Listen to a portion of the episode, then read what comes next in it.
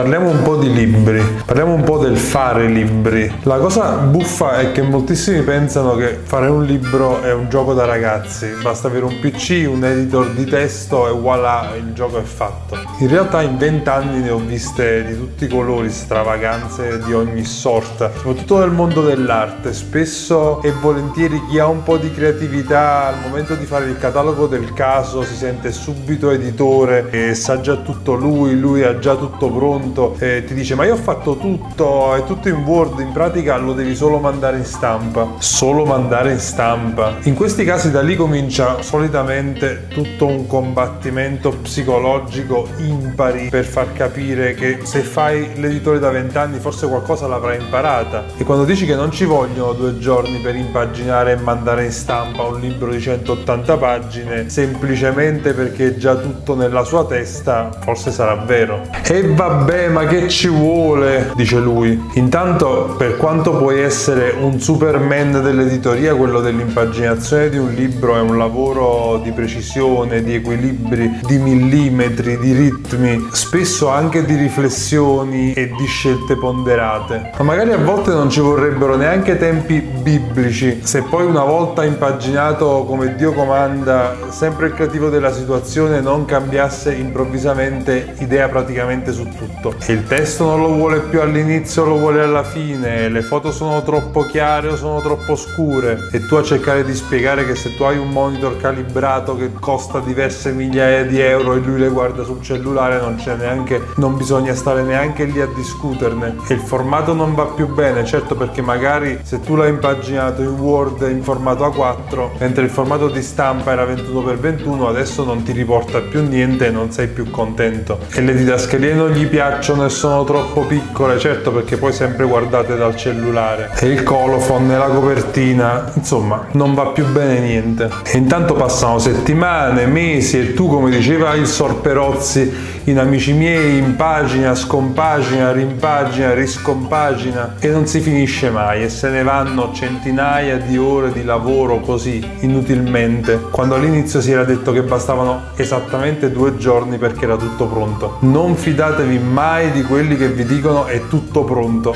90 volte su 100 non lo è. E allora che cosa significa fare un libro? Significa innanzitutto che ognuno deve fare il suo mestiere, l'autore deve fare l'autore, l'artista deve dipingere i quadri e non il catalogo. Il curatore deve pensare alla mostra e non trasformarsi tutte le volte in editore. Il grafico deve fare il grafico, il fotografo deve fare il fotografo e via dicendo. Se no c'è il rischio che anche il tipografo si voglia mettere a fare il curatore e mettersi a sindacare su tutte le cazzate che sono scritte nei suoi testi. Bisogna dire che in tutta questa filiera i tipografi sono sempre i più umili e discreti. Fanno sempre il loro lavoro in silenzio, sono sempre dietro le quinte e spesso ti aiutano anche senza dirtelo. Bisogna dire che in Italia in questo settore c'è una professionalità eccezionale. Quindi fare un libro non è un gioco da ragazzi, ma un'operazione complessa che vede insieme in campo tante professionalità diverse. Soprattutto se non è un romanzetto di solo testo, ma un vero e proprio catalogo d'arte dove a interagire sono veramente decine di fattori e tutti tutti importanti, soprattutto per raggiungere quello che poi è lo scopo finale del libro, cioè ovvero trasmettere un contenuto e fare in modo che chi sta dall'altra parte, il lettore, riesca a comprenderlo fino in fondo. Per cui il messaggio è non pensate mai che fare un libro è una cosa che possono far tutti e quindi se volete un risultato di un certo livello affidatevi sempre a chi lavora a un certo livello.